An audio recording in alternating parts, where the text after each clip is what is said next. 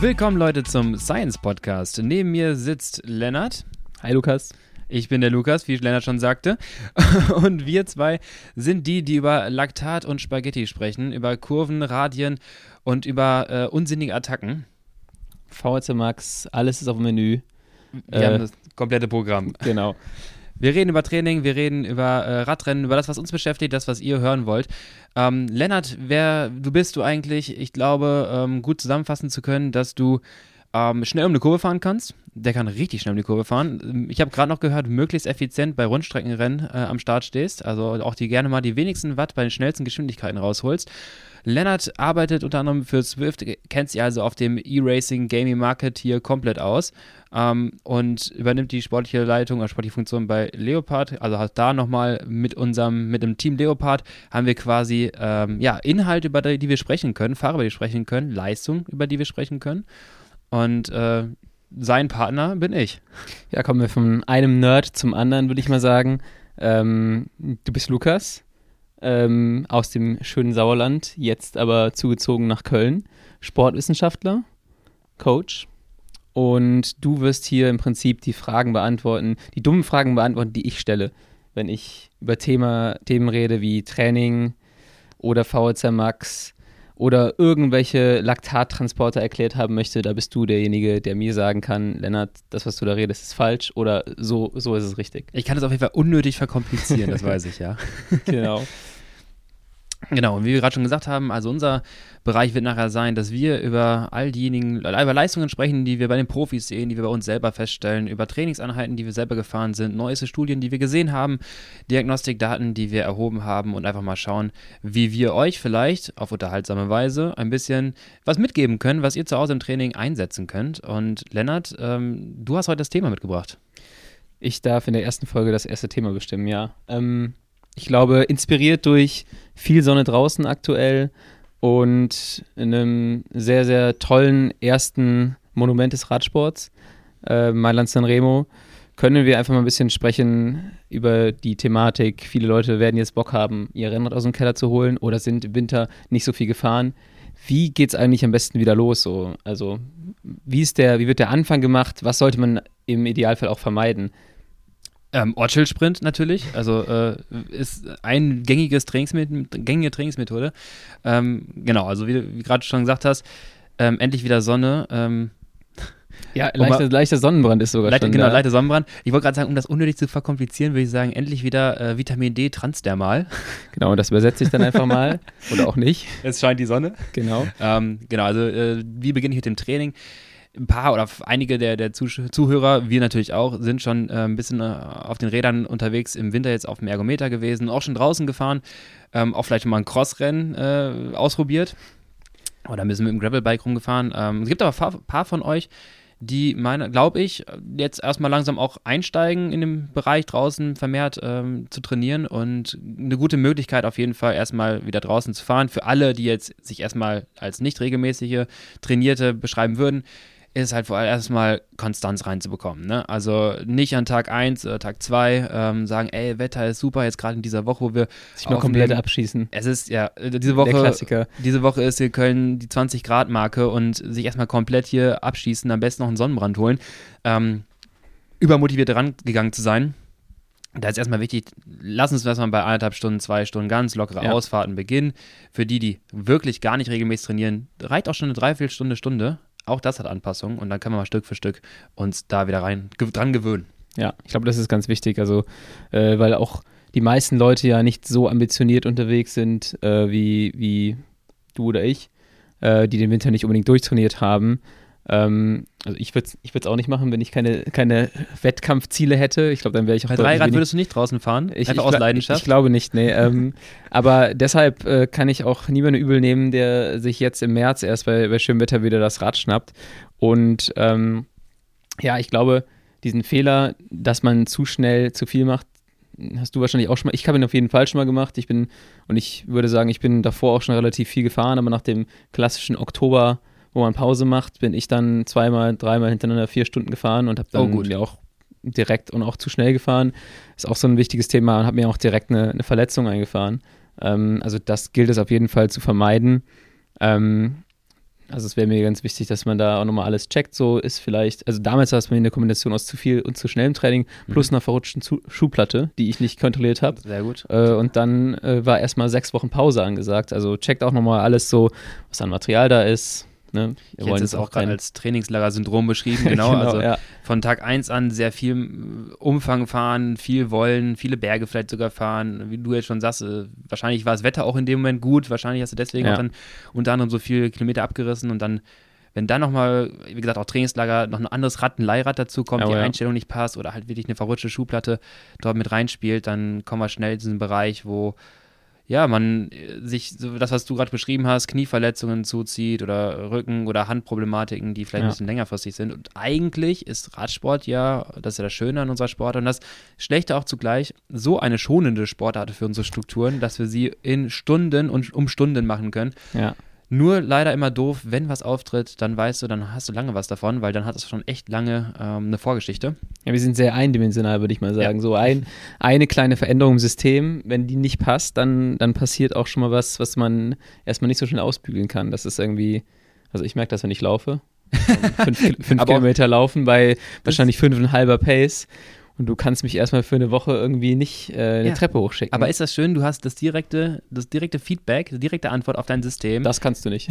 Genau, trainier mal das, bevor du das noch weitermachst. Das kannst du nicht. Oder zumindest, diese Strukturen sind jetzt gerade überfordert und dann gibt es auch, sagen wir mal, Muskelkater-Alarm im Körper. Ja. Und wenn es halt im Radsport dazu kommt, ähm, wenn halt Überlastungsschäden da sind, und wie gesagt, sind die halt mehr, meistens sehr lange schon da oder sehr lange schon diese falsche Position eingenommen. Ja. Und dann wird das immer sehr schwierig, weil es immer sehr lange dauert. Jetzt haben wir eigentlich gerade schon gesagt, was man nicht machen soll. Gibt es irgendwas, was man auf jeden Fall, du hast eben gerade kurz gesagt, fahrt langsam los, 45 Minuten. Was ist denn noch wichtig so für die, für die ersten Einheiten? Ähm, was sollten wir hast Genug, genug mitnehmen zu essen? Sehr gut. Ersten Punkt schon gut mitgenommen.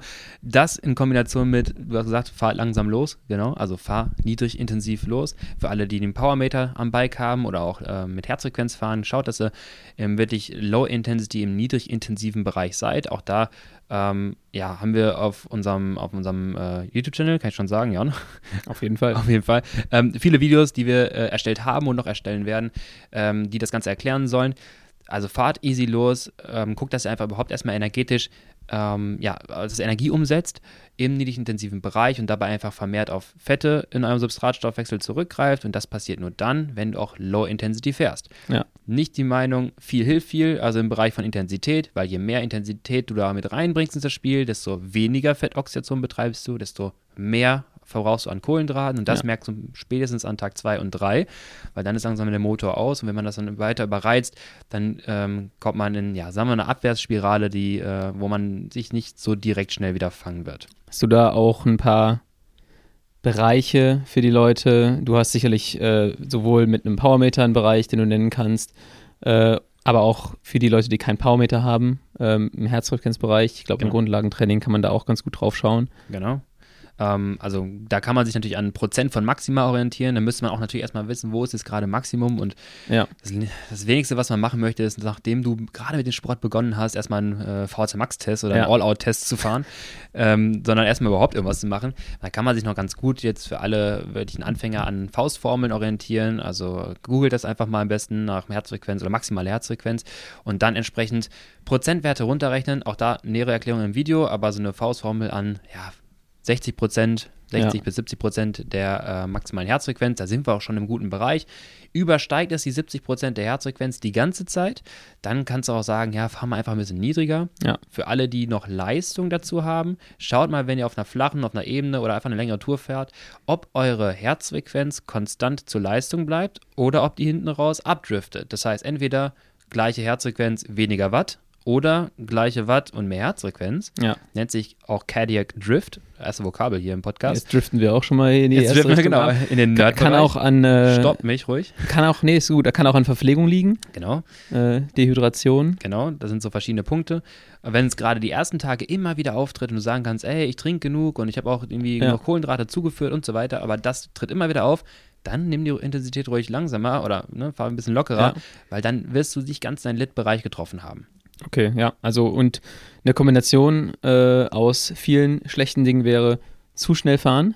Genau. Der Klassiker, ich nehme meinen Riegel mit, aber esse ihn nicht. Ja, wir nennen es auch direkt Notfallriegel oder Notfallgel. Genau, der hält auch schon mal gerne so, oder früher hat er bei mir ganze Winter überlebt. Im Trikot. Da hat man eine richtige Freundschaft aufgebaut. dann willst du ihn auch nicht mehr essen. Nee, dann, dann äh, genau, habe ich aus Sentimentalität, Sentimentalität den Riegel auch nicht mehr essen wollen. Ähm, das ist auf jeden Fall so ein Thema, packt euch genug ein Leute, den Schimmelriegel kenne ich. und, und trinkt genug. Ja. Ähm, aber ja, wie du gerade schon angesprochen hast, wenn du zu schnell fährst, dann shiftet dein Substratverbrauch immer stärker zu den Kohlenhydraten. Wenn du dann gleichzeitig nicht genug zuführst, das mehrere Tage hintereinander machst, dann ist, glaube ich, äh, das, äh, Ja. das Ende relativ schnell vorherzusehen. Hinzu kommt auch für alle, die halt aus regelmäßigem Training halt kommen, in eine Saisonpause gegangen sind und dann wieder starten, dass eure, ähm, sagen wir mal, eure Bereiche, die ihr gewohnt seid vor fünf Wochen, nicht mehr die gleichen gerade sind. Kenne Ähm, ich auch. Lennart kennt es auch, ich kenne es genauso. Ähm, auch gestartet und zwei Stunden Einheit komplett grau, Hungerass, ab nach Hause, am Ja. nächsten Tag zweieinhalb oder drei Stunden, wieder grau, Hungerass. Ähm, die Bereiche sind nicht wie vorher. Ähm, wir haben etwas Reduktion einfach an verschiedenen Bereichen, sei es einmal, jetzt kommen wir in die nächsten Nerd-Stuff, aber einmal in der VO2 Max eine etwas eine Reduktion, das heißt auch da geringerer Fettstoffwechsel, absolut. Und das heißt auch wiederum, bei gleicher Energie, fahre ich wieder 150 Watt wie damals, Ja. sind es weniger über Fette, das heißt im Umkehrschluss mehr über Kohlenhydrate. Und wenn ich die Kohlenhydrate dann nicht äh, zuliefern kann, weil auch die Aufnahmefähigkeit der Kohlenhydrate etwas reduziert ist, wenn ich meinen Sport vier Ja. Wochen nicht betrieben habe, dann sind die Speicher schnell leer. Und jetzt kommt wenn die Speicher dann schnell leer sind, dann greifen wir schnell auf Proteine zurück. Das heißt, am Ende ähm, werden wir durch das Training mehr schlechter als besser. Wenn es also weitergeht, dann wundert man sich, warum man gar nicht besser wird. Das ist dieses Extreme. Und ich sag dir, Ausdauersportler, die neigen dazu, schon diese Extremen gerne mal auf sich zu nehmen, um mal zu schauen, wie weit sie ins Extreme Ja. gehen können. Ähm, das Ganze einfach auch in Kombination viel Training, wenig Zufuhr, ähm, immer, immer schwierig. Und ihr wollt nicht katabole Stoffwechsellager, ihr wollt nicht Proteine verbrauchen. Das Jetzt haben wir das schon Letzte. vielen Leuten Angst gemacht hier. Jetzt fangen die gar nicht erst an zu trainieren äh, nach der Horror-Message. Aber ist es eigentlich so, das interessiert mich jetzt mal, auch, dass die Speicher kleiner werden über, über eine Pause? Also ich kenne das halt, wie du gerade beschrieben hast. Das, was du da beschrieben hast, war November jedes Ja. Jahr. Nach dem einen Monat Pause. Der Radsportler macht immer diesen einen Monat Pause. Ist ein ganz anderes Thema, ob der wirklich einen Monat Pause braucht. Ich, da haben wir auch schon viel drüber gequatscht. Ich glaube ja nicht, dass jeder unbedingt vier Wochen Pause machen muss. Das ist immer sehr, sehr angepasst an Ja. das Volumen des Jahres. Ähm, aber wenn ich jetzt mal von so einer vier Wochen Pause ausgehe, ähm, verringert sich dann auch der Kohlenhydratspeicher im Muskel. Genau, also das ist ein Faktor. Ähm, Kohlenhydrat, äh, maximale Kohlenhydratmenge, die wir halt zuführen können oder die wir einfach speichern können im Muskel, die reduziert sich halt leicht, einfach bei Inaktivität und zu nehmen, äh, selbst wenn du halt auf dem Rad nachführst, sagst du, ey, ich fahr doch, äh, ich, ich esse jetzt meinen Schimmelriegel, mein Freund, ähm, und äh, Das ist fast Kannibalismus irgendwann. ich, du, dein Wilson, das ist dein Genau. persönlicher Wilson. Äh, ich nehme ihn doch jetzt endlich zu mir. Ähm, dann ist einfach die Aufnahmegeschwindigkeit, also die Aufnahmerate bei Belastung auch noch reduziert. Das heißt, du nimmst es gar nicht so schnell auf. Und wenn du dann halt, wie gesagt, so intensiv fährst, dann hast du einfach diesen Effekt. Na, man wundert sich, warum es dann irgendwie nicht läuft, obwohl man ja vor fünf Wochen gar nicht, also von einem hohen Level kam. ja. Und so schlecht konnte man jetzt ja irgendwie gar nicht gewesen sein. Und das würde ich auch gar nicht beschreiben, als sei man schlecht, sondern einfach temporär ist es so nicht abrufbar. Das sind so Ja. äh, enzymatische Aktiv Aktivierungen, die gehen so schnell wieder in, ähm, durch regelmäßigen Austauschsport, fahren die so Genau. schnell wieder hoch, dass man sich wundert. Und das ist so dieses, diesen Effekt, wenn du mal so ein bisschen dann vorsichtig rangehst, ersten drei, vier Wochen, ja, also die Sprünge, die man da macht, sind auch schon wieder richtig krass, gut. Ja. Also, also nach einer Woche Training dann nur drei, vier Tage Pause Ja. und dann, dann geht es auch wieder vorwärts. Ähm, Und ja, das ist der Memory-Effekt, Ja. Muscle-Memory-Effekt. Du Und, kannst mich genau. korrigieren, wenn ich falsch liege. Ähm, Falsch. Ja, okay. Machen wir dann auch mal so, dass du, dass du die, die Definition liefern musst? Ja, also, ja, machen wir, machen wir vielleicht am anderen Punkt, weil du willst mich jetzt nicht loslassen. nee, nee, auf gar keinen Also Fall. es ist, Muscle Memory Effekt ist halt eher das langfristigere, wenn man mal ein Jahr nichts gemacht hat oder so, also oder aus einer langen Verletzungspause kommt, ähm, dass die äh, Anpassung da einfach schneller ist. Ja. Aber genauer sind einfach, ich würde einfach beschreiben, wie gerade schon sagtest, oder wie gerade schon sagte, temporär nicht so abrufbar, so eine enzymatische Aktivität, die ist einfach runtergedrückt. Das ist immer so schön an so einem Körper. ja. Ähm, das ist auch das Tolle am Ausdauertraining, dass es das direkte Feedback da gibt. Du machst was, Körper passt sich schnell an und es gibt ein direktes Feedback im Sinne von Leistung oder sonst oder Laufgeschwindigkeit, ist das mir Ja. egal, wir werden besser. Und genauso ist es umgekehrt, wenn du nichts machst. Körper ist so effizient gebaut, dass er sagt, ja, was brauche ich da? Ich brauche Brauch das ich nicht mehr. Genau. Weg damit. Der ist viel besser als wir beim Ausmisten unserer Wohnung. Ja, genau. Er sagt der lässt so, das nicht liegen. okay, zwei Wochen nicht angefasst, Ja. fort damit. Ja, Carbo, Carbo, hier, äh, Kohlen, Carbohydrate sage ich schon. Kohlenhydrattransporter brauche ich nicht, weg damit. Ja. Speicher Der liegt eh nur auf der Couch Genau, seit drei genau. Wochen. Endlich mal Ruhe. Äh, VZ Max brauche ich nicht, weg damit. Ja, und das ist halt das, was ein bisschen weh tut. Ja. Aber auch, es kommt schnell wieder. Genau, okay. Ja.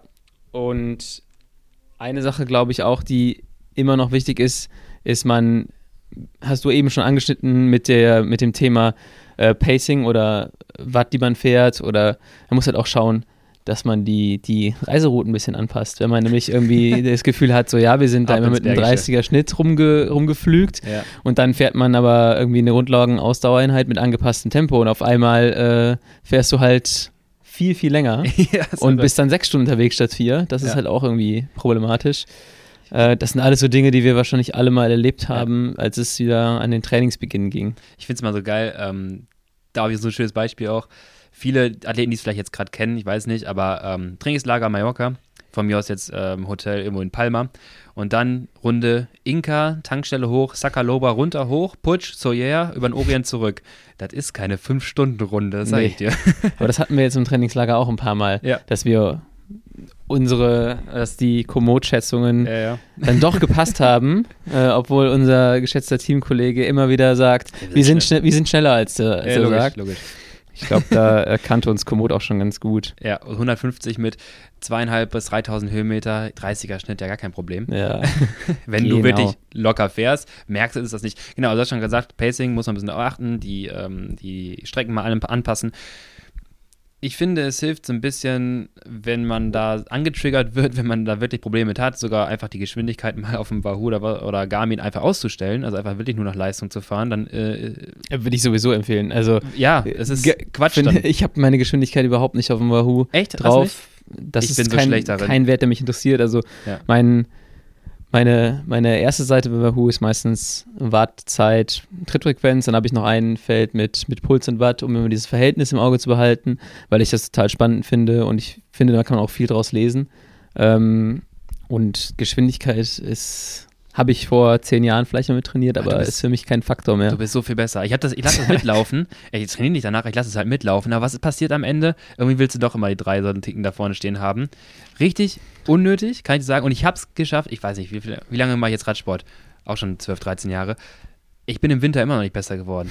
Also ich, ich kann das immer noch nicht. Also ich schaffe es nicht, im Winter langsam zu fahren. Da muss, also äh, schon irgendwo, aber so latent lässt du doch immer den Muskel so ein bisschen auf Spannung. Wenn du dann noch phasenweise, kann ich aus Erfahrung sagen, ein kaputtes Powermeter hast und dann auch keine Leistung zu hast, sondern nur noch Geschwindigkeit und Herzfrequenz, Ja. dann wird aber mal sowas von die ähm, 148 auch als Lit-Intensität gesehen, die 148er Die Puls. Theoretiker sind immer die allerschlimmsten, ne? Es ist Lukas. Katastrophe. Also, wenn, wenn man es eigentlich viel besser wissen sollte, dann äh, hält Wenn- man sich trotzdem nicht dran. Dann findet man immer noch einen Grund, warum man dann doch mal heute ein Auge zudrückt. Ja, und ich fange dann immer an, auch den Oberkörper schon tief zu halten, damit ich aerodynamischer bin, damit ich noch einen Ticken schneller bin. Ja, das kannst du ja dann machen. Ja. Das wäre ja okay. Wenn du dann in deiner Zone bleibst und dann einfach nur ein bisschen aerodynamischer bist, dann, dann passt es ja wieder. Ich weiß es ja nicht, ich hatte keinen Watt da. Ja, Ich weiß auf jeden ganz Fall. schlimmes, ganz schlimmes Szenario, ich äh, graust mir vor. Aber ähm, wir haben ja gerade schon so die ersten Sätze verloren in Richtung, man wird schnell wieder besser Ja. und auch ja für die Leute, die jetzt gerade wieder anfangen,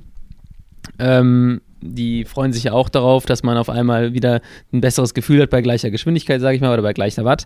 Ähm, wie kommt das zustande? Du hast gerade schon ein bisschen was dazu gesagt, aber vielleicht auch so, was ist denn ein Training überhaupt? Und auch für die Leute, die jetzt im Winter sagen, wir nicht so viel äh, dazu kommen zu fahren, gibt es vielleicht auch Alternativen, um einfach so ein bisschen ähm, fitter im, in den März zu starten, wenn man wieder aufs, aufs Rennrad oder aufs Crossrad oder aufs Gravelbike, Mountainbike steigt? Ja, auf jeden Fall. Ähm, selbe, so ein bisschen ähnliche Antwort wie vorhin. Ähm, machen wir nochmal ein Video zu. ähm, äh, ja, auf jeden Fall, was, was ähm, man sich vielleicht sehr gut im Hinterkopf einfach bewahren könnte, ist, dass einfach Ausdauersport einfach ein chronischer Reiz sein sollte. Ähm, also ich kann natürlich einfach mit gewissen Intensitäten, gewissen Sessions, Training-Sessions sehr viel Output generieren aus, sagen wir mal, zwei Stunden. Aber am Ende geht es doch darum, viel Kalorien irgendwo auf dem Rad zu verbringen oder einfach in anderen Ausdauersportbereichen Ja. zu, äh, zu um, umzusetzen. Und da sollte man einfach ein bisschen drauf achten, dass man einfach diese Konstanz sich bewahrt, dass es ganz wichtig, das ist eigentlich Punkt Nummer eins. Ja. Ähm, einfach regelmäßig seine Bereiche, seine verschiedenen Trainingsbereiche und primär reden wir da einfach vom Low-Intensity-Bereich anzutriggern. Das kann, kann man natürlich neben Rad auch nochmal mit Alternativsportarten betreiben, wie Laufen gehen, wie Ja. zügiges Wandern, Nordic Walking, auch da. Äh, das hat alles auch da Anpassungseffekte auf unser System. Und äh, Der Körper unterscheidet ja nicht. Der sagt jetzt nicht, du, du bist nicht Rad gefahren, du hast kein Training Ja. gemacht. Also, wenn du schnell gelaufen bist oder Ja, ja. gegangen bist. Das ist auch mal das, was äh, damals konnte ich es auch nicht gut trennen, ähm, als ich äh, mit U17 und U19 diese Zeit da im Winter ähm, ja, Alternativsport gemacht habe, dachtest du immer, ja komm, das war ja kein Radfahren, das ist kein Radfahren Training. kommt von Radfahren. Ne? Das ist eine Radfahren ganz, ganz alte Weisheit äh, von sehr, sehr unqualifizierten Trainern. Bei dem Sommer kommt dann Radrennfahren, kommt von Radrennen. Nee, Genau. Radrennfahrer kommt von Radrennfahren. Ja, Genau so ist es. Oder auch nicht. Ähm, das heißt, du müsst euch nur vorstellen, jetzt wird es ein bisschen abstrakt, aber das kriegen wir aber hin. Auch, ähm, ich versuche dann äh, zu übersetzen, falls es zu krass wird, Ja, fa- fa- falls ich es noch verstehe. Versuch's auditiv zu äh, visualisieren. Schieß mal los. Ähm, wir haben eine gewisse Matrix, also unser System. Matrix ist ein bisschen hochgestochen, aber wir, wir haben einfach gewisse, ein gewisses System. Und da schießen wir jetzt einen Trainingsreiz drauf. Also unser System könnte jetzt sein, eine VHC Max von 50, jetzt werfe ich wieder mit Zahlen um mich, oder ein Kraft, eine Kraftfähigkeit von XY. Ich kann so und so viel squatten, ich weiß es nicht. Ja.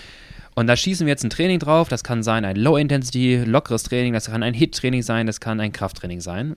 Auf unsere Matrix, und das Entscheidende ist jetzt, wie ist unsere Matrix aufgestellt? Ist es ein Reiz, der, sagen wir mal, trainingswirksam ist? Ist es ein Reiz, der mich überfordert?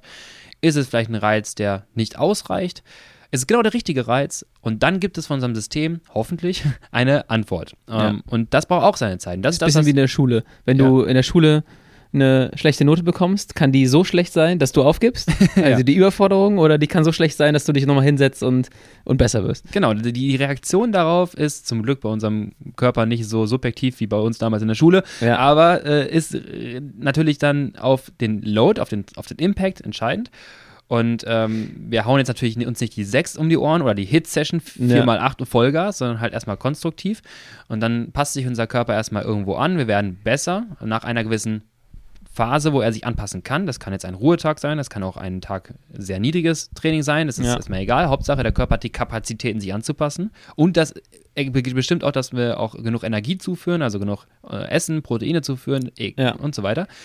Und dann wird unser Körper erstmal besser. Und das Problem ist jetzt an der ganzen Sache, wir haben gerade schon gesagt, unser Körper ist sehr effizient darin, auch wieder abzubauen, was er nicht braucht. Wenn ich jetzt meinen Trainingsreiz nicht konstant immer wieder setzen kann, weil ich es geschafft habe, in drei Tagen mich so aus dem Leben zu nehmen, dass ich erstmal anderthalb Wochen wieder eine Off-Season brauche, Ja.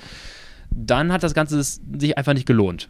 Okay, das macht natürlich ja. Bock, aber ob es dann sinnhaft ist, ist eine andere Frage. Also Training muss man eigentlich immer relativ langfristig betrachten. Genau das. Also kurzfristige Anpassungen sind zwar möglich, wenn man jetzt nochmal irgendwie auf Teufel komm raus fit werden möchte, aber langfristig schlägt dann doch irgendwie, auch, auch saisonübergreifend ist dann doch irgendwie besser als sagen, okay, ich mache mich jetzt mal in zwei Wochen fit.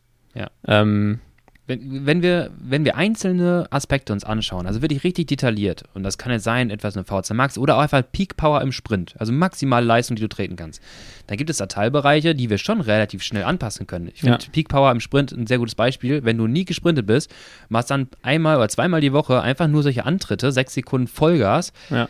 Ähm, da kannst du aber wirklich zusehen, wie du von Trainingseinheit zu Trainingseinheit besser wirst, teilweise innerhalb der Trainingseinheit schon besser wirst, Ja. weil so eine neuronale Ansteuerung, wenn du das in dieser Intensität noch nie gemacht hast, 1000 Watt zu treten oder so, Ja. dann geht das relativ schnell, dass der Körper rafft, ah, den Muskel muss ich gleichzeitig mit dem anderen ansteuern, dann wird er ja viel effizienter. Ja.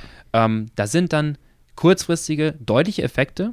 Das heißt nicht, dass man die jetzt auch schnell wieder verliert, wenn ich es immer wieder zwischendurch einbaue. Aber so etwas wie, auch wieder nächste Vokabel, Laktatbildungsrate oder einfach die Fähigkeit, eine Saison hinweg jedes Wochenende Radrennen fahren zu können oder einfach drei Monate lang trainieren zu können, ohne krank zu werden. Ja. Das sind Kapazitäten, die sich halt wirklich durch langfristiges Training erreichen lassen. Okay, ja. Also man kann so ein bisschen schauen, was möchte man machen, was möchte man erreichen. Äh, vielleicht ist nochmal so ein ein Praxis, ein umsetzbares Training oder ein umsetzbarer Einstieg für die Leute, die nicht viel gefahren sind. Eine Woche easy fahren im Lit-Bereich, Genau. äh, so wie du ihn eben definiert hast. Ähm, wie viel Einheiten pro Woche man unterbringt, ist wahrscheinlich sehr individuell Genau. so dass man es möglichst halt reproduzieren kann in der Woche danach und danach. Ja. Ähm, das heißt, das ist so der Praxistipp erstmal für die Leute, die äh, jetzt gerade anfangen und lasst euch nicht irgendwie von fitteren Leuten oder von anderen Leuten zu sehr dazu, dazu triezen, zu viele Ortsschilder zu fahren ja. oder jeden Berg jetzt so schnell wie es geht. Das ist sowieso auch eine wichtige Botschaft. So Trainingstempo ist sowieso nicht, ich fahre so lange, so schnell wie ich kann. Das hast du ja eben schon mal gesagt, das ist prozentual im Herzfrequenzbereich oder von der, von der äh, anaeroben Schwelle. Ähm, und dann kann man halt danach überlegen, wenn man das zwei, drei Wochen gemacht hat und merkt, okay, ähm, diese Kontinuität, die kann ich schaffen. Und das ist ja auch schon gesagt, das ist so die Basis der Trainingsbedürfnisse. Äh, Jetzt kann ich mal ein bisschen Streber spielen nach, nach Dr. Seiler, einer, einer Ikone im, äh, in den Trainingswissenschaften, der mit seiner Pyramide gesagt hat, die Kontinuität ist erstmal das Wichtigste. Danach kannst du dann einsteigen mit vielleicht Intensitäten. Genau. Für die anderen Leute, die jetzt vielleicht ein bisschen was gefahren sind oder auch noch große Ziele haben dieses Jahr, äh, 1. Mai in Frankfurt, die, die sich jetzt panisch die Frage stellen, ja, hat eigentlich Spaß gemacht die letzten Jahre, aber jetzt habe ich vielleicht schon zu lange gewartet. Werde ich denn jetzt noch fit in den sechs, sieben Wochen, genau, die, Stand heute, die darin sind? Stand heute, was haben wir, fünf Wochen, sechs Wochen? Wahrscheinlich, ja. Genau, fünf, sechs ähm, Wochen.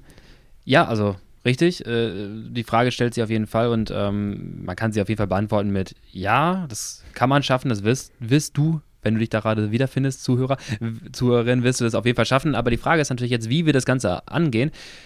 Gehen wir jetzt mit der mit der, mit der Gewaltkeule ran oder ja. versuchen wir es nochmal systematisch aufzubauen? Und, ähm, Für systematisch wahrscheinlich gerade relativ wenig Zeit, in, im Sinne von es richtig langfristig zu machen, aber kurzfristig kannst du schon, glaube ich, mit einem guten Plan auch, ja. auch relativ viel erreichen, oder? Genau, also da haben, äh, da habe ich ja schon mal für, für die findigen Zuhörerinnen, die schon einiges von unseren Sachen schon mal konsumiert haben, die wissen auch, dass ich schon mal ein paar Trainingspläne aufgestellt habe, ähm, für alle, die so ein bisschen da reinschnuppern wollen ähm, vier Wochen einfach mal irgendwie Beginnerplan mit dem günstigsten Preis, den wir da haben, auf Training Peaks. Das ist der Pro Bike Access Plan. Ähm, da könnt ihr mal reinschauen, wie das Ganze funktioniert. Empfehlen tut es sich auf jeden Fall erst einmal mit regelmäßigem Training zu beginnen. Das Problem bei diesen Plänen, in Anführungsstrichen, ist, kann, die Pläne können nicht so individualisiert sein, dass sie euch ähm, komplett abholen. Das heißt, fangt erst mit ein bisschen Sport an, zwei Wochen erstmal überhaupt regelmäßig gefahren zu sein, bevor ja. ihr einen Plan macht, weil die beginnen dann auch mit Intensität und das wäre jetzt mein erster Punkt gewesen, um das ein bisschen effizienter zu gestalten ähm, und nicht nur über Volumen gehen zu müssen und dann das Problem vielleicht zu haben, man holt sich vielleicht Knieverletzung oder äh, ja. fährt sich ins energetische Loch, können wir da ganz gut über Intensität arbeiten und da würde ich halt sagen, so eine, ähm, so eine gutes, gute alte Sweet Spot-Einheit oder mal eine systematische 30-30er-Einheit ja. kann man da schon einmal in der Woche einbauen. Ähm, auch dort für alle, die es noch nicht gehört haben, Sweet Spot knapp unterhalb meiner Schwelle. Für alle, die das nicht gehört haben, hört in den nächsten Folgen auf jeden Fall mit rein. ja. Schwelle kannst du ja auch nochmal kurz definieren. Theoretisch die Leistung, ja. Die du eine Stunde aufrechterhalten kannst. Das ist eine von genau. 500 Definitionen. genau. Oder andere sagen, da wo man äh, ein Laktat-Steady-State von 4 Millimol erreicht, dann gibt es wieder andere, die definieren das leicht anders, was, was den Laktatwert genau. angeht. Aber eine, eine Schwelle würde ich mal sagen, ich, ich sag halt ja, schon irgendwie, bitte. wenn ich es 60 Minuten fahren kann, dann ist das auch meine Schwelle. Ja, und deswegen habe ich meine Schwelle, wenn ich jetzt mit Leuten über meine Schwelle, das tue ich nicht häufig, rede, aber dann, dann habe ich jetzt auch eine ganz andere Schwelle, als ich noch vor fünf Jahren hatte. Sag mal so, wenn, wenn, wenn Lennart mit seiner Schwelle Quartett spielt, gewinnt, sticht er nicht so häufig. genau, ich vermeide das darüber zu sprechen, aber die ist noch niedriger geworden in meiner Kommunikation über die letzten Jahre hinweg. Je mehr ich gemerkt habe, so, okay, der 95 Prozent von meinem, von meinem 20-Minuten-Wert äh, ist immer noch nicht richtig. Ähm, ja, also 60 Minuten ist für mich so meine Definition. Ja. ja eine Möglichkeit, genau. Ähm, ja. Wir können es auch jetzt mal ein bisschen nerdiger sagen. Der Bereich, wo Laktataufbau mit Laktatabbau im Gleichgewicht steht. Das heißt, über eine Dauerleistung hinweg, und da gibt es auch eine Definition von Benecke, wenn sich innerhalb eines 30-Minuten-Tests mhm. der Laktatwert von Minute 10 bis 30, also in den letzten 20 Minuten, nicht deutlich mehr als ein Millimol ansteigt. Das heißt, so ein bisschen Drift kannst du haben. Ja. Könnt ihr euch vorstellen, wie beim Herzfrequenz, ein bisschen Drift ist in Ordnung. Der Laktatwert wird nicht immer gleich bleiben, aber er darf leicht ansteigen. Und wenn ihr deutlich drüber seid, dann schießt er richtig durch die Decke ja. und ihr schafft vielleicht gar keine 30 Minuten bei der Leistung oder 60. Und dann ist es kein maximales Laktat Steady State mehr, sagt der Name ja dann auch ja. schon. Und ihr seid nicht mehr bei der Schwelle. Wie sind wir hingekommen? Ach, Sweet Spot, ne? Gute, gute Frage, ja. Du hast, wir kamen von Sweet Spot, wir kamen von Trainingsplänen und ah, ja, genau. äh, Das fängt ja schon gut an. Aber ja. ja. so über sechs Wochen kannst du schon gute Fortschritte machen. Genau. Die Frage ist dann einfach nur so, oder ich glaube, die, äh, es kommt auf die Person an. Wenn ich jetzt ein Ziel habe von Frankfurt 1. Mai ja. und das ist mein einziges Ziel dieses Jahr danach möchte ich einfach weiter Fahrrad fahren und Ja. Spaß haben und habe keine großen Ziele mehr, dann ist, glaube ich, das noch machbar. Das mit einer kleinen Hauruck-Aktion. Genau. Ähm, alles andere, wenn man es wenn man es ordentlich oder langfristiger oder nachhaltiger machen will, ist es dann wahrscheinlich äh, eher so, dass man sagt, nehmt euch rund um Köln vor, habt ein paar Wochen mehr Zeit. Genau. Ist auch ein schönes Rennen. Juni. Äh, genau, Juni.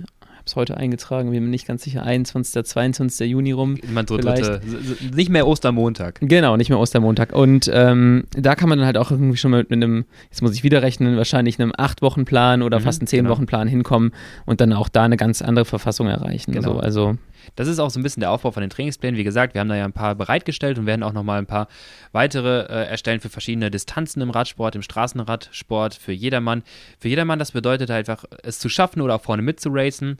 Und je nachdem, nach Anforderungsprofil, gilt es einfach da, eine, eine hohe Dauerleistung zu erbringen über einen gewissen Zeitraum, der aber auch nicht immens lang ist, weil so ein, auch so ein 100-Kilometer-Rennen, wenn man noch nie Rennen gefahren ist, auch für euch Leute, ähm, dann Rennen fahrt, die gehen schneller rum, als ihr wirklich denkt. Also das ist Ja. so eine 100 Kilometer Rennen, die sind schon richtig schnell zu Ende. Ähm, so lange dauert es gar nicht und äh, man würde, würde sich wundern, was so ein Windschatten mit einem macht, wenn man es noch nicht so erlebt hat. ja, das ist immer ein schöne, schöner Moment, Mhm. äh, wenn man so das erste Mal Windschatten erlebt. Ich bin nur auch vor drei Jahren mit meinem, mit meinem Papa nach Bensberg gefahren, zum Schloss bei Rund um Köln.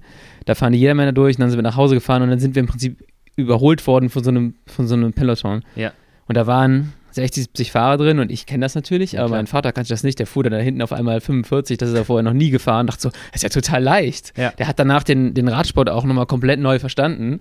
Äh, wenn er jetzt Radrennen guckt, dann versteht er, also deswegen empfehle ich eigentlich jedem mal so ein bisschen, fahrt mal in Fahrt so mal einem, ein Radrennen. Fahrt mal ein Radrennen, Oder passt natürlich, genau, passt Groß. natürlich auf. Ähm, ist auf jeden Fall ein Erlebnis und öffnet einem auch nochmal die Augen für, für was da passiert, was man da im Fernsehen oft sieht in den, in den Radrennen. Ich möchte, ich versuche es jetzt gerade nicht komplett mich darin zu verlieren, aber sorry für andere Meinungen jetzt gerade, aber deswegen ist Radsport auch der geilste Sport, oder? Jetzt mal ganz ehrlich. Ich finde den, ist- äh, ja, man kann ist- immer wieder das Neues entdecken, je, Ja, je mehr und- man, Und vor allem finde ich, äh, sorry, um dich zu unterbrechen, aber den Punkt muss ich einmal ausführen. Ähm, Ausdauersport finde ich sowieso spannend, weil einfach viel Zeit da ist, damit das, was passiert.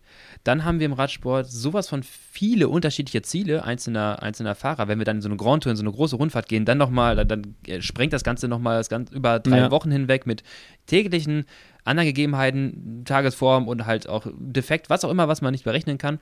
Mm, Und das Ganze, jetzt kommt das, das was ich drauf, worauf hinaus will, ähm, durch den Windschatten möglich, einfach auch mit seinen Möglichkeiten zu spielen, weil eine Einzelzeitfahren oder auch dort, auch mega interessant, mega spannend, äh, Einzelzeitfahren oder Triathlon, Triathlon Langdistanz, aber so ein bisschen wissen wir schon, das ist mir zu ehrlich. ja, aber so, pass auf.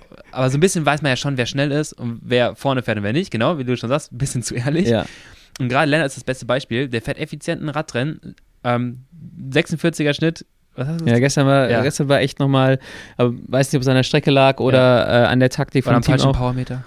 Wäre wär, wär ja schön. Wenn, dann würde es ja bedeuten, dass ich wahrscheinlich ein bisschen stärker bin, als ich denke. Aber da fährst du halt tatsächlich jetzt schon langsam, wenn du 15 Jahre fast Erfahrung hast, dann mal mit 210 Watt, 215 Watt so ein Kriterium zu Ende. Und das 46er Schnitt, Leute, habt ihr Ja. das gehört? 215 Watt. Weil, da war ich auch erstaunt. Und das ist halt Ja. so, ich glaube, darauf willst du hina- hinaus auch so super facettenreich. Und man lernt Genau so das. jedes Jahr. Also ich würde sagen, ich beschäftige mich schon viel zu viel damit, aber ich lerne immer noch jedes Mal so Kleinigkeiten, wo ich Mhm. halt sage, ah ja, okay, da gibt es so ein bisschen was zu, zu holen. Und für mich, wie du auch schon sagtest, ist ein Zeitfahren halt, und das habe ich eben gesagt, ist viel zu ehrlich. So, Ja. Ich stehe da am Start, denke mir so, weiß nö. schon, was passiert. Also jetzt ist es halt eine reine, äh, entweder ist es eine Materialschlacht oder es ist eine Powerschlacht. Ähm, und mit beidem kann ich nicht überzeugen. Also materialmäßig sind wir gut aufgestellt, aber ein Zeitfahrrad habe ich halt nicht.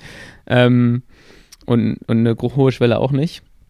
Und deswegen, äh, ja, der Radsport ist super Und komplex. so, so niedrig ist ein CDA dann auch nicht. Genau. Das ist eine ganz schlechte Kombi. Aber äh, ja. Ja, deswegen, äh, genau, also dass man innerhalb eines Radrenns, und das werdet ihr auch dann merken, ähm, da gibt es Momente, da denkst du, okay, ich fahre jetzt hier den Berg hoch, danach ist komplett alles aus, alles vorbei. Und wie oft habe ich schon im Radrennen gedacht, ähm, sechsmal, ich, ich schaffe das nicht, ich werde hier nicht ins Ziel kommen. Und dann gibt es einen Moment, da gibt es eine ruhige Phase, weil durch den Windschatten kannst du auch eine 45 fahren und erholst dich dabei und auf einmal ist alles wieder gut.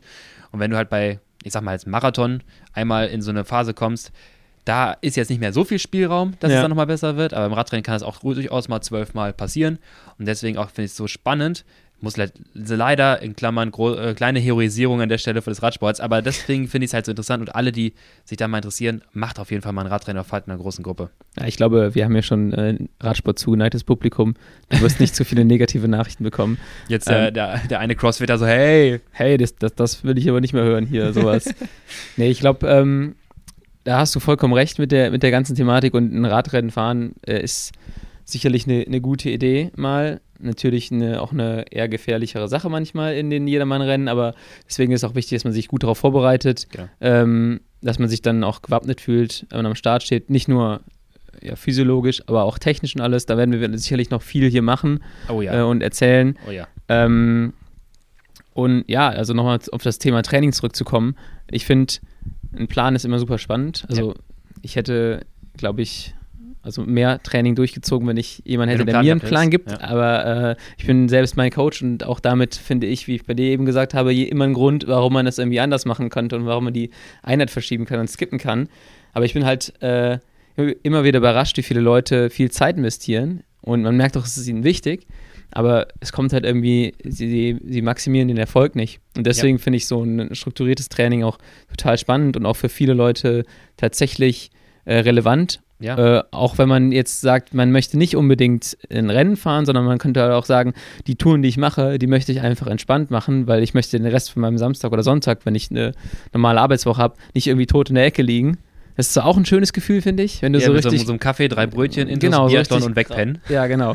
Richtig grau, dann noch irgendwie ein bisschen Rennen gucken oder sowas, ist ja. auch schön, aber ähm, man ist schon nicht mehr zu viel in der Lage, wenn man sich einmal richtig in, in die Grütze ja. gefahren hat. Deswegen finde ich so ein Trainingsplan für viele Leute auch einfach mal äh, relevant. Ich versuche ja. auch, ich habe eben meinen Papa schon mal erwähnt, aber ich versuche das ihm auch die ganze Zeit nahezulegen. Der ist zwar immer noch äh, nicht gewillt, strukturiert zu trainieren, aber äh, ja, es ist auch für, für Leute, die nicht unbedingt Rennen fahren wollen, eigentlich eine coole Sache. Genau, weil es vor allem, wenn wir die Intensität sauber strukturieren mit Hit-Intensität, also Hit-Training-Sessions.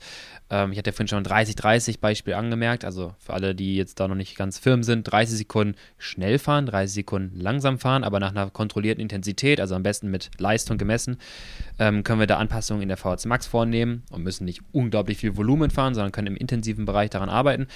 Es ist einfach eine ganz effiziente Form, ähm, einen Trainingsplan oder einfach eine Trainingssession strukturiert aufzubauen, ähm, was mit einer, und das ist jetzt kommt das, was jetzt demnächst auch für viele äh, immer wieder von mir hören werden. Mit einer gewissen Wahrscheinlichkeit, also sagen wir so, in der Sportwissenschaft hat man herausgefunden, dass mit einer gewissen Wahrscheinlichkeit dann dieses und jenes zielführender für Aus Output XY ist. Das, ist jetzt, das ist der Satz, der dich äh, irgendwie aus der Haftung nimmt. Ja, natürlich. Ne? Dann gesagt, ey, du, so, ich bin nicht besser geworden. Und das kann man halt einfach nicht, ähm, nicht, nicht konstruieren oder nicht, nicht planen. Aber und vor allem da, wenn, wenn du dich daran siehst, ähm, oder wenn ihr euch seht daran, dass ihr Training macht und ich mache jetzt irgendwie, keine Ahnung, ich sag mal eine Zahl, 14 Stunden in der Woche fahre ich eure Fahrrad. Irgendwie viel Load, ich schieße mich auch regelmäßig weg, aber ich werde und werde nicht besser. Dann kann ich sagen, bei 14 Stunden, also und vielleicht Schwelle, ich sag jetzt mal 250 Watt, 260 Watt oder sowas, je nach Gewicht, also Mitte 70, hohe 70 Kilo, ja. egal, dass wir einfach mal ein Gefühl dafür bekommen. Wer dann 14 Stunden trainiert und nicht besser wird, der macht auf jeden Fall so ein bisschen was falsch. Ja. Da würde ich sagen, da ist ein strukturiertes, strukturierter Trainingsplan auf jeden Fall eine, eine Möglichkeit, einfach effizienter und erfolgreicher zu trainieren. Ja. Man, erhöht die Wahrscheinlichkeit, ja. komm, okay. dass das Training auch wirksam ist. Und wie gesagt, die Trainingspläne habe ich so ein bisschen drauf gebaut, dass man soft reingeführt wird in die ersten Wochen und dann kommen auch relativ zeitnah irgendwann die ersten richtigen Hit-Sessions, wo wir dann mal uns gut die Kante geben, aber das Ganze abhängig nach der individuellen Leistung. Wir haben schon gesagt, gerade anhand der Schwelle oder auch anderen Faktoren. Und ähm, auch vorbereiten dann für die Rennen. Das heißt, auch da, falls jemand sich so ein bisschen unsicher fühlt, die Trainingspläne, die eventspezifischen Trainingspläne, die dann irgendwie für ein Radrennen hinarbeiten, haben in der letzten Woche eine Guideline, so ein bisschen, was kann ich jetzt machen, die letzte Woche äh, wie, da werdet ihr so ein bisschen angeleitet. Ähm, letzte Vorbereitung, ab hier kannst du Carboloading beginnen. Was heißt das überhaupt? Was muss ich zuführen? Was ist eine Vorbelastung? Was ist eine Tapering-Woche? Ja. Wie gehe ich ins Rennen rein? Dass man da auch dort nicht am Tag X, am Event, äh, irgendwas sich verbaut hat. Nee, das ist auf jeden Fall gut. Und ich meine, jetzt haben wir das, das, den ganzen Podcast angefangen mit, äh, wie steige ich ein, nachdem ich nicht viel gefahren bin oder sowas. Gibt es einen Unterschied, ähm, was wir jetzt gerade darüber gesprochen haben, zu ich war verletzt und fange wieder an oder sind das ähnliche Prinzipien? Weil wir haben ja wahrscheinlich dann nicht nur Hörer, die sagen, okay, ich habe das Rennrad verstaubt in der Ecke gelassen und bin im Winter irgendwie ein bisschen Gravelbike gefahren Ja. und, und sowas, sondern vielleicht auch Leute, die normalerweise recht regelmäßig fahren, vielleicht verletzt waren oder einfach auch, auch einen relativ hohen Trainingsstand haben. Gibt es zum Beispiel, äh, das fällt mir jetzt persönlich ein, gibt es irgendwie ein Volumen von einem Normalvolumen, was man dann, oder einen Prozentsatz von einem Normalvolumen, was man in den ersten Wochen ähm, fahren sollte. Das kannst du jetzt, da, da, da ne? Mhm. du kannst deinen Satz mit den Wahrscheinlichkeiten wieder sagen, äh, damit du aus der Haftung bist. Aber Ich schreibe ähm, das als Fußnote unten rein. genau. Aber wahrscheinlich gibt es da noch nicht zu viel wissenschaftliche Zahlen. Und was ist deine Einschätzung so als, als Coach? Wie viel Prozent sollte man denn dann in den ersten Wochen machen? Und wie sieht auch ein Bild ab, sagen wir, über vier Wochen auf, aus? Kommt drauf an. Ja, Ähm, immer super, so einen Podcast-Partner zu haben, ohne der, Aussage. der neutral antwortet, ja. Ähm, nee, also was man äh, auch da erstmal vorweggesetzt, gerade was Verletzung angeht oder Krankheit angeht, erste oder wichtigste Punkt natürlich, ihr seid fit, ihr könnt euch belasten. Seid ihr euch unsicher, geht ihr zum Arzt und lasst, lasst euch checken. Insbesondere jetzt gerade akut, können wir kurz darauf eingehen und vielleicht mal später detaillierter sprechen, nicht mehr heute, aber wäre jetzt aus einer Corona-Pause heraus ganz wichtiger Faktor, ihr seid fit, ihr seid, ähm, ihr habt keine Symptome, euch geht es gut und ihr habt auch ausreichend Pause gemacht. Das nehmen wir mal Corona so ein bisschen raus, weil da würde ich noch vorsichtiger auf jeden Fall einsteigen. Ähm, andere Erkrankungen sowieso, ihr seid erstmal fit und Verletzungen auch. Da kann man teils, je nachdem welche Verletzungen, kann man auch ein bisschen eher anfangen. Sehen wir auch aktuell an Egan Bernal zum Beispiel. Mhm. Ähm, sein sein ähm, ja, Crash auf den LKW ist jetzt, sagen wir mal, auch nicht ganz so lange her, ist schon ein bisschen was her. Aber Ja, der sitzt schon wieder auf, der, Genau, der auf dem Smart Trainer. Das Genau, ist das- unglaublich. Das Also, ist irre, wie schnell der gerade wieder dabei kommt.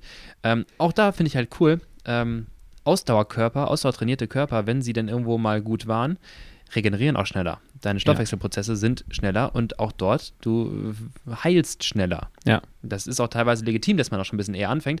Aber wie gesagt, für alle, die sich unsicher sind, auf jeden Fall erstmal nachchecken.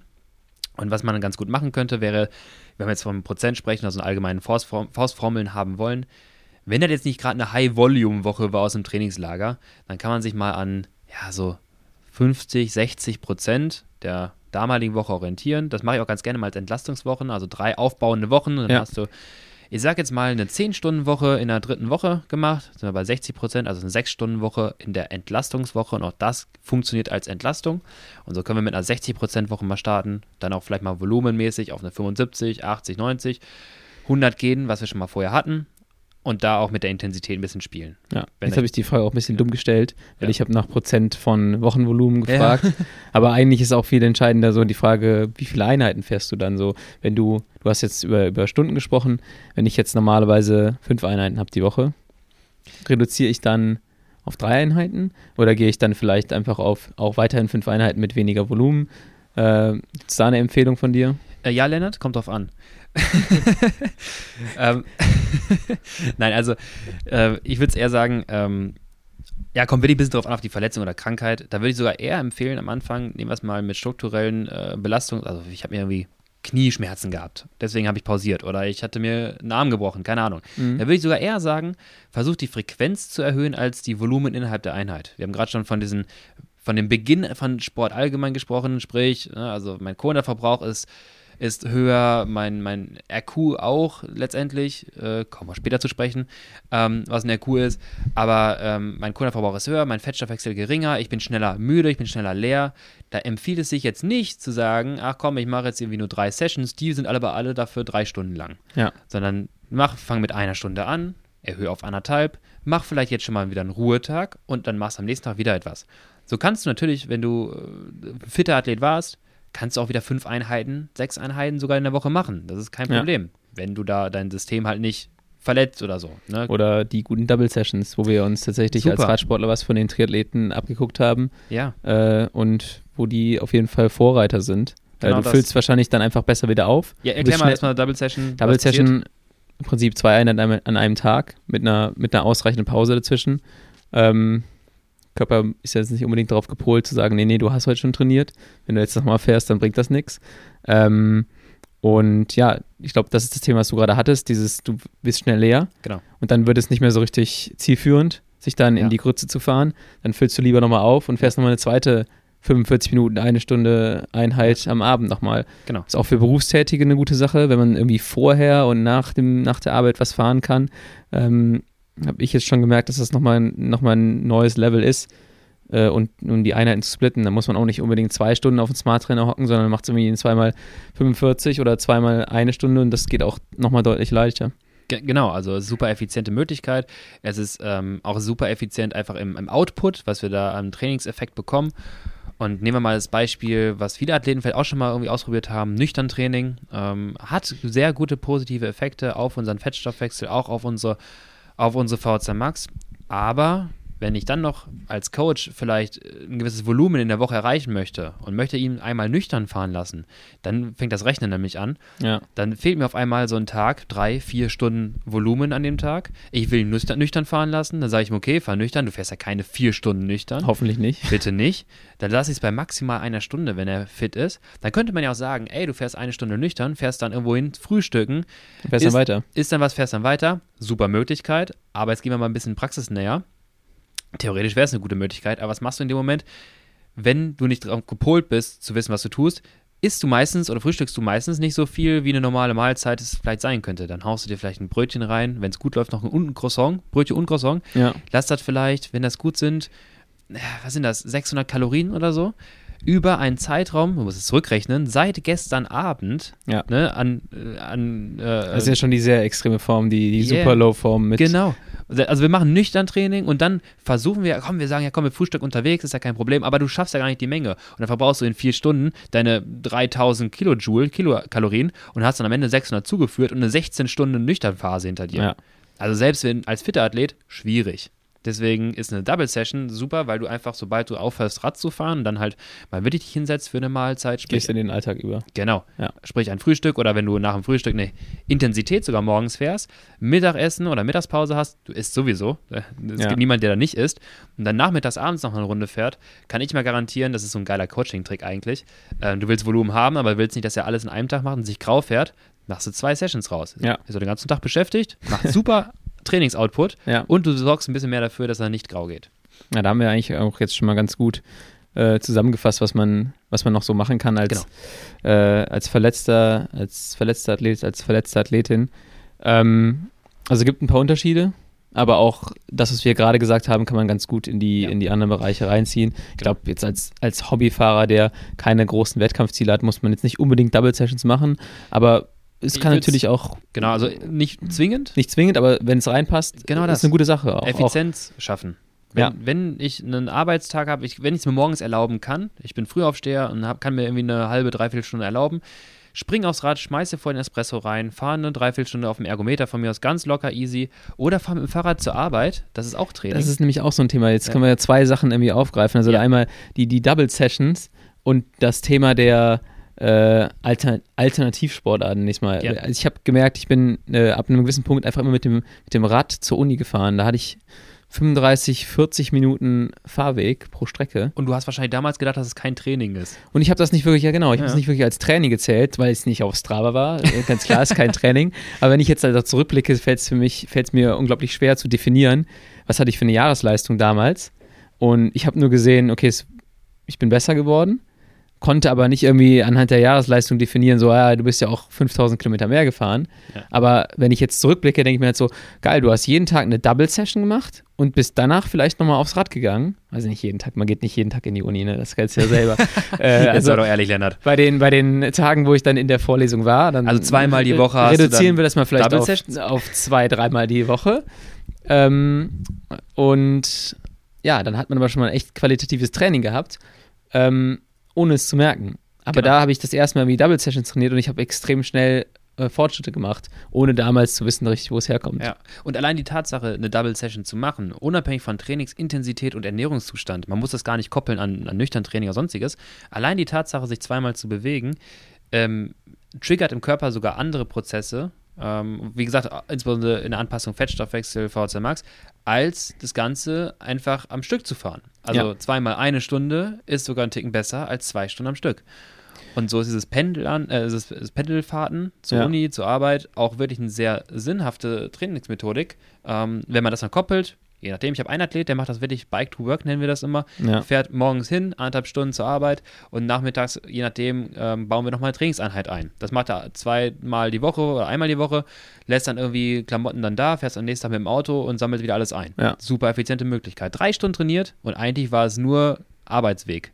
Ja, ich bin jetzt immer froh gewesen, im Homeoffice zu sein, aber jetzt langsam, gerade nach dem Gespräch, wünsche ich mir eigentlich einen Arbeitsweg zu haben. Man ist gezwungen, dann. Äh, Man ist gezwungen, was zu fahren, ja. Genau. Äh, aber ich glaube, das ist ein äh, Thema, Double Sessions, äh, wie man es genau macht und äh, welche Einheit man Ja. kombinieren kann. Das kann man auch nochmal deutlich länger und ausführlicher besprechen, vielleicht in einer weiteren Folge.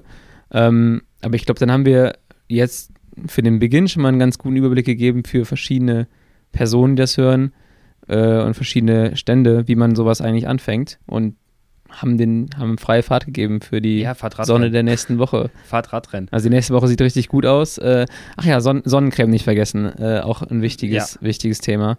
Stark leistungslimitierend Sonnenbrand. Du kannst es auch nochmal viel besser äh, begründen. Wir Ich lassen es bei der Ich Aussage habe jetzt nur gedacht, es ist aus gesundheitlichen Es ist Gründen. stark limitierend. es, ist, es nimmt deine Trainings. Egal. Ähm, das, das und noch viele weitere Themen in einer der nächsten Folgen, genau. Ähm, ja, wenn, wenn, äh, schreibt uns doch einfach mal so. Sicherlich findet ihr Kommunikationswege, äh, wo, wir, wo ihr euch mitteilen könnt, ob ihr das gut findet, was wir hier machen. Und ob ihr mehr davon hören wollt, ähm, wir überlegen natürlich uns zahlreich einfach Inhalte und es werden, wie gesagt, immer wieder auch aktuelle Themen da reinkommen. Sei es jetzt eine äh, Dropper-Seed-Post oder äh, neue aerodynamische Techniken ähm, oder Rollwiderstände, neue Materialien, Reifen, irgendwas abgespacedes, was man noch nicht gesehen hat.